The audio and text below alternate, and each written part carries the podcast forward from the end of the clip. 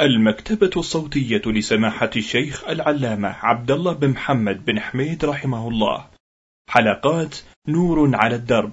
بسم الله الرحمن الرحيم. أيها السادة المستمعون السلام عليكم ورحمة الله وبركاته ومرحبا بكم في لقائنا هذا الذي نعرض فيه ما وردنا منكم من أسئلة واستفسارات على سماحة الشيخ عبد الله بن محمد بن حميد رئيس المجلس الأعلى للقضاء.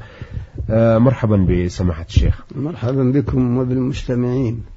سماحة الشيخ هذه الرسالة وردتنا من القصيم من عين باء ويقول آه، إلى مقدمي برنامج نور على الدرب السلام عليكم ورحمة الله وبركاته. جزاكم الله خير وعظم أجركم وبارك الله بهذا البرنامج العظيم الذي يعد الفريد من نوعه. وهذا إن شاء الله من بشرى سعادتكم وفقكم الله وجزاكم عنا خيرا. آه، ولكن نحن نكتب على عنوان البرنامج نور على الدرب فقط. هل هذا العنوان صحيح أم خطأ؟ نقول يا آه، أخ زد آه، إذاعة المملكة العربية السعودية الرياض. يقول إلى سماحة الشيخ عبد الله بن محمد بن حميد. السلام عليكم ورحمة الله وبركاته وبعد. أنا أتابع فتاواكم عبر برنامج نور على الدرب وأسجل حلقاته وأدونها في كراس عندي. للاستفادة منها مستقبلا إن شاء الله. ولست أتاجر بها ولكن أنتفع بها وأنفع غيري. والسؤال هو هل تسمحون لي بالتسجيل أم لا؟ يا أخ عين باء من القصيم تقول إنك تتابع ما يذاع في برنامج نور على الدرب وأنك تسجله وتكتبه. لا بأس بهذا إن شاء الله. نرجو من الله أن ينفعنا وإياكم. بما علمنا وأن يرزقنا جميعا العلم النافع والعمل الصالح إنه ولي ذلك والقادر عليه. آه، سؤاله الثاني يقول إذا كان الشخص يريد أن يتعلم العلوم الشرعية في المدارس والمدارس تطلب منه أن يصور صورة للاستمارة مثل الشهادات وغيرها فهل تجوز هذه الصور؟ رغم أن العلوم ليست آه، دنيوية بل هي شرعية مثل الكليات التابعة لجامعة الإمام محمد بن سعود الإسلامية. وهذه الصور محرمة وملعون المصور وهذه الصور معصية لله تعالى والله لا يساعد من يعصيه. نرجو إفادتنا وفقكم الله. يا أخ عين باء من القصيم. تقول الإنسان مطلوب منه أن يتعلم الأمور الشرعية ليخرج من بها من ظلمات الجهل إلى نور العلم. إلا أنه قد لا يتمكن من الدراسة إلا بأخذ صورته الشمسية. نقول لك يا أخ عينبا أولا التصوير أصبح عند الناس كأنه من الأمور الجائزة كما قيل إذا كثر الإمساس قل الإحساس. وإلا فالذي قرره أهل العلم من كل مذهب أنه لا يجوز الإمام النووي في شرح مسلم حكى تحريم الصور وأنه قول الأئمة الأربعة سواء كان مجسدا أو غير مجسد يعني كصور الظلية وهو حبس الظل. كل ذلك لا يجوز وأشار إلى هذا أيضا ابن العربي المالكي وهو المذهب عند الحنابلة واستدلوا بعمومات التصوير. الأحاديث الدالة على النهي عن التصوير. مثل قوله صلى الله عليه وسلم كل مصور في النار. وكذلك أيضا قوله صلى الله عليه وسلم ألا تدع صورة إلا طمستها. قالوا هذا يدل على أنه شامل حتى صور الشمسية لأن الطمس لا يكون إلا فيما يمكن طمسه. وليس هو خاص بالصور المجسدة. لو كان كذلك لقال إلا كسرتها ولكن التعبير بالطمس هو ما يتأتى في حقه الطمس وهو وهي الصور الشمسية. قالوا هذا يدل على المنع في تحريم صور ما له ظل. كل هذا لا يجوز. لكن إذا تعطلت مصالحك ومنافعك ومنعت من البيع والشراء ومن السفر إلا بذلك ومن تعلم العلم إلا بذلك فأرجو ألا حرج عليك لأن حكمك والحالة هذا حكم المكره. فالمكره لا حرج عليه لتعطل مصالح الدينية والدنيوية إلا بذلك. فلا مانع حينئذ هذا من قبل من قبلك أنت فلا بأس به في حقك. والإثم على من أكرهك. على ذلك والله أعلم. آه هذه الرسالة وردتنا من القصيم من بريدة. تقول أرجو عرض سؤالي على فضيلة الشيخ عبد الله بن محمد بن حميد. تسأل الأخت لام عين سين آه من القصيم تقول لي من العمر أربعين سنة. أرجو من الله أن تفيدونا أن جلوسي بالعادة ثمانية أيام نقصت جلوس أربعة أيام وأطهر يومين بعدهن تكسر علي. يعني ترجع علي يومين. هل أنا أجلس اليومين أستنظر للنجاسة الأخيرة أو أغتسل وأصلي؟ هل أقضي اليومين اللي أطهر بهن أو من عدة جلوسي وشيء يسقط من الوقوت وشيء أقضي من الطهارة؟ يا أخت لام عين شين من القصيم. تقولين إن عادتك الشهرية ثمانية أيام. وربما إذا مضى لك أربعة أيام رأيت الطهر. فاغتسلت وصليت اليوم الخامس واليوم السادس. ثم تعود العادة في اليوم السابع مثلا واليوم الثامن. فهل تجلسين؟ نقول لك نعم. تجلسين اليوم السابع والثامن ما دام أنها عادة جاء الدم في زمن العادة. لأن عادتك ثمانية أيام وقد طهرت لمضي أربعة أيام فصليت اليوم الخامس والسادس على طهر ثم عاد الدم في اليوم السابع والسابع من عادتك. نعم تجلسين لا تصلين. أما بالنسبة لليومين الذي هو اليوم الخامس والسادس فهذا الصلاة فيه صحيحة ولا قضاء عليك. وإذا رأيت الطهر في مثل هذا يلزمك أن تصلي وأن تصومي ولا قضاء فيما بعد عليك. لا من صيام ولا صلاة. إنما إذا عاد الدم في اليوم السابع والثامن تجلسين وتتركين الصلاة لأنها مصادفة لزمن عادتك. فإذا رأيت الطهر بعد اليوم الثامن إذا تغتسلين وتصلين ولا شيء عليك إن شاء الله والله أعلم. آه هذه الرسالة بعث بها المرسل عبد الله بن عبد الرحمن المالكي. يقول بعد التحية والتقدير أوجه سؤالي هذا إلى برنامج نور على الدرب لفضيلة الشيخ عبد الله بن حميد. أقول في سؤالي أنني ذهبت إلى الحج في عام 1394 هجرية وفي غروب يوم عيد الأضحى وجدت حجاج عددهم ستة وأعطوني ثلاثين ريال على كل واحد منهم على أن أرمي لهم الجمرات الثلاث الأيام لثلاثة الأيام. وقد رجمت عنهم جمرة العقبة في اليوم الأول بعد المغرب واليوم الثاني رجمت لهم عن اليوم الثاني واليوم الثالث ولم أرجم اليوم الثالث في يومه وإنما رجمت اليوم الثالث مع اليوم الثاني معا. وقد ظنيت أنه لا يجوز وفي عام 1395 ذهبت إلى الحج فرجمت لهم اليوم الثالث. وإلى الآن أعتقد بأنه لا يجوز. فما رأي فضيلتكم؟ وماذا يجب علي؟ وهل علي كفارة؟ وإذا كان علي ذبح بقر أو غنم ففي أي وقت أن أذبح وفي أي مكان والله يحفظكم وتحية لكم من عبد الله بن عبد الرحمن المالكي.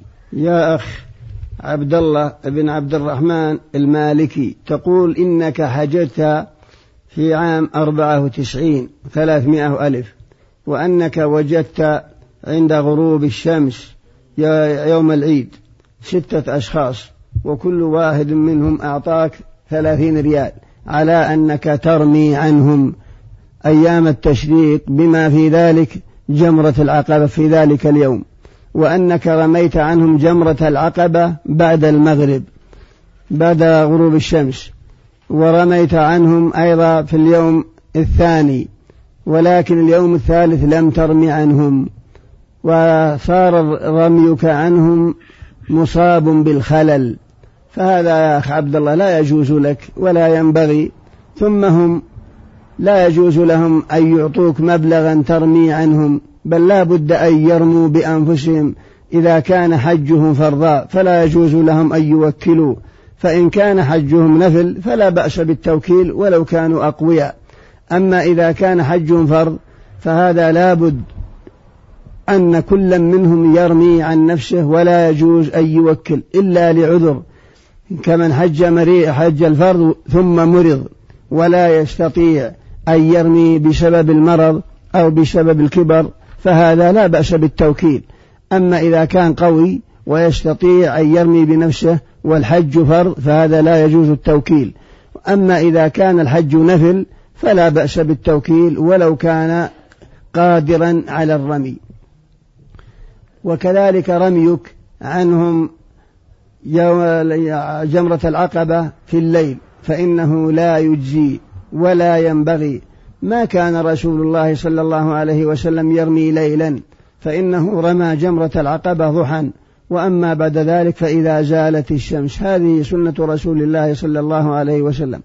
ولكن حيث أخليت بواجب من واجبات الحج فيلزمك أن تذبح عن كل واحد منهم دم. لا بد أن تذبح عن كل واحد منهم دم وإن كنت تعرفهم فتبلغهم.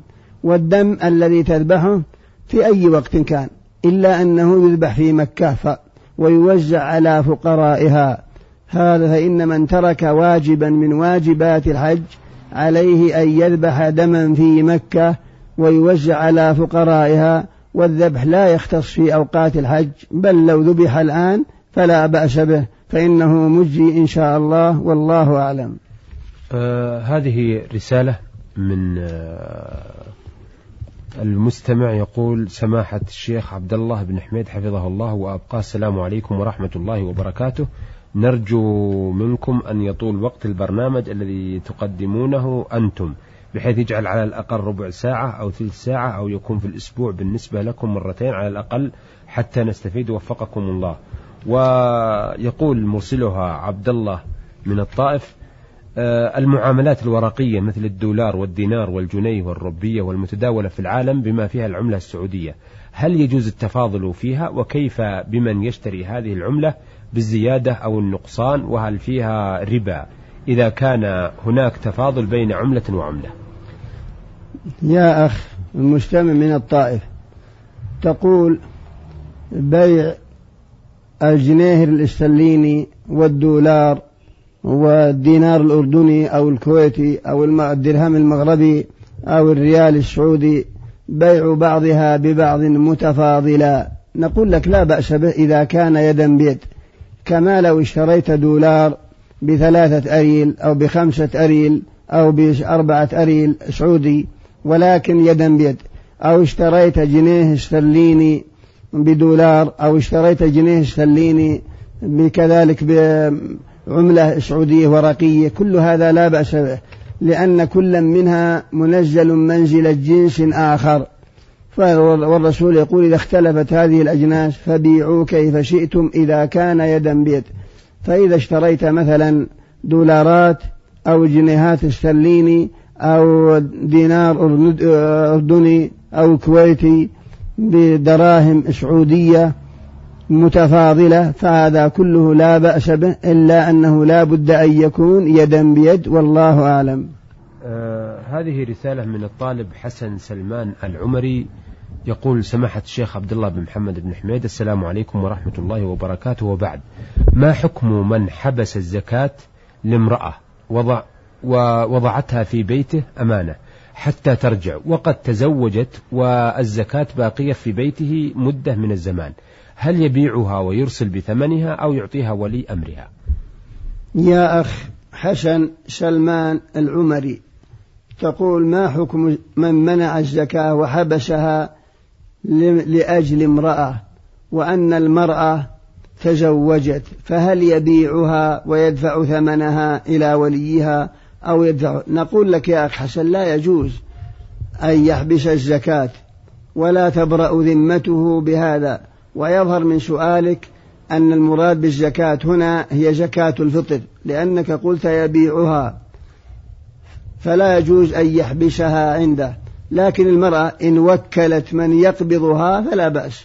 وإذا لم توكل من يقبضها إذا كانت فقيرة فعلى من أراد إخراج الفطرة عليه أن يخرجها يوم العيد قبل الصلاة ويجوز إخراجها قبل العيد بيوم أو يومين. وإن أخرها إلى بعد العيد فإنه آثم. هذا إن كان سؤالك بالنسبة إلى زكاة الفطر. فإن كان سؤالك بالنسبة إلى الزكاة من حيث هي فإخراج الزكاة يجب أن يكون على الفور. فلا يجوز له أن يؤخرها. إن كانت المرأة المشار إليها فقيرة ومتحقق فقرها فيبعث بها إليها. وإلا فيعطيها غيرها من الفقراء المستحقين. فالزكاة أمرها عظيم وشأنها كبير. لا يجوز له أن يؤخرها عنده مدة من الزمن بل يعطيها مستحقيها من الفقراء. سواء كانت المرأة المشار إليها إذا كانت فقيرة وإذا لم يتمكن من إعطائها لبعدها فيعطيها غيرها والله سبحانه وتعالى هو الذي يتولى أرزاق خلقه. آه، سؤاله الثاني يقول آه، هل على السيوف والخناجر أو آه، الجنبيات كما تسمى عندنا والتي مطلية بالفضة والذهب هل عليها زكاة أم لا؟ يا أخ حسن سلمان العمري تقول هل الخناجر أو السيوف أو الجنبية المطلية بالذهب والفضة هل فيها زكاة؟ نقول لك لا ليس فيها زكاة. كحلي النساء فإنه لا زكاة في حلي النساء المعد للاستعمال. فكذلك السلاح المموه بالذهب والمطلي بالذهب فإنه لا زكاة فيه لأنه لم يعد للنفقة. ولم يعد للبيع والشراء إنما أعد للاستعمال.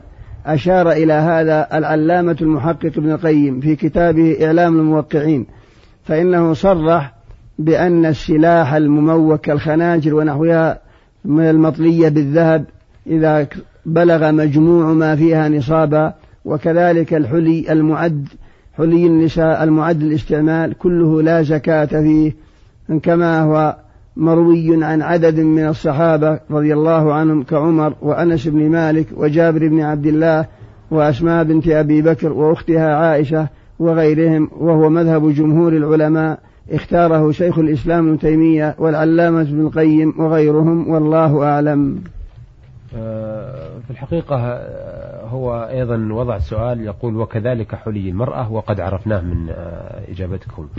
السؤال الثالث يقول هل يجوز قراءة القرآن والإنسان غير متوضي وإن لم يخرج منه سوى الريح؟ تقول هل يجوز؟ يا أخ حسن سلمان تقول هل يجوز قراءة القرآن في حق غير المتوضي؟ لا بأس إلا أن مس المصحف لا يمسه إلا هو متوضي. لكن إذا قرأ عن ظهر قلب غيب فلا, فلا مانع وإن كان غير متوضي. أما المصحف فإنه لا يجوز له أن يمسه إلا بوضوء كما هو قول جمهور العلماء ولحديث ألا يمس القرآن إلا طاهر والله أعلم. آه، سؤاله الأخير يقول آه، بماذا تنصحون به الشباب الذين يقرؤون القرآن وهم غير طاهرين وبهم نجاسة؟ وهم يقرؤون القرآن خشية من المدرس فقط. تقول يا أخ حسن سلمان ماذا ننصح به الشباب الذين يقرؤون القرآن وهم غير متطهرين؟ نقول لا ينبغي لهم بل على الأستاذ أن ينبههم ويرشدهم ويعلمهم ما ينفعهم ويبصرهم في أمور دينهم. هذا هو المتعين لا من جهة الأستاذ ولا من جهة الطلاب بأن يعلم بعضهم بعضا وينصح بعضهم بعضا. كما أن ولي الطالب كأبيه وأخيه ينبغي أن يلاحظ ولده وأن يبين له الخير وأن يشرح له على حسب إمكانه. ما ينبغي أن يعلم أن يعلمه ويعمله. هذا هو الذي أنصح به الشباب. بل يخضعون لأوامر الله وأوامر رسوله. وأنصح الأساتذة وأطلب منهم أن يتقوا الله فيما ولوا. وأن يصلحوا هذه النابتة والناشئة التي هي في المدارس بتعليمهم ونصحهم وإرشادهم وتوجيههم إلى ما ينفعهم في أمور دينهم ودنياهم حتى يكونوا نواة صالحة ينفعون مجتمعهم في مستقبلهم وفي الحالة الحاضرة والله أعلم. شكرا لكم. أيها السادة إلى هنا نأتي على نهاية لقائنا هذا الذي استعرضنا فيه أسئلة السادة عين باء من القصيم ولام عين سين من القصيم بريدة أيضا وعبد الله ابن عبد الرحمن المالكي وعبد الله من الطائف ويسأل عن التفاضل في النقود وحسن سلمان العمري. آه، عرضنا هذه الأسئلة والاستفسارات على سماحة الشيخ عبد الله بن محمد بن حميد رئيس المجلس الأعلى للقضاء. شكرا لسماحة الشيخ وشكرا لكم أيها السادة وإلى أن نلتقي بكم إن شاء الله. نستودعكم وتحية لكم من مهندس هذا اللقاء عبد الرحمن اليحيى والسلام عليكم ورحمة الله وبركاته.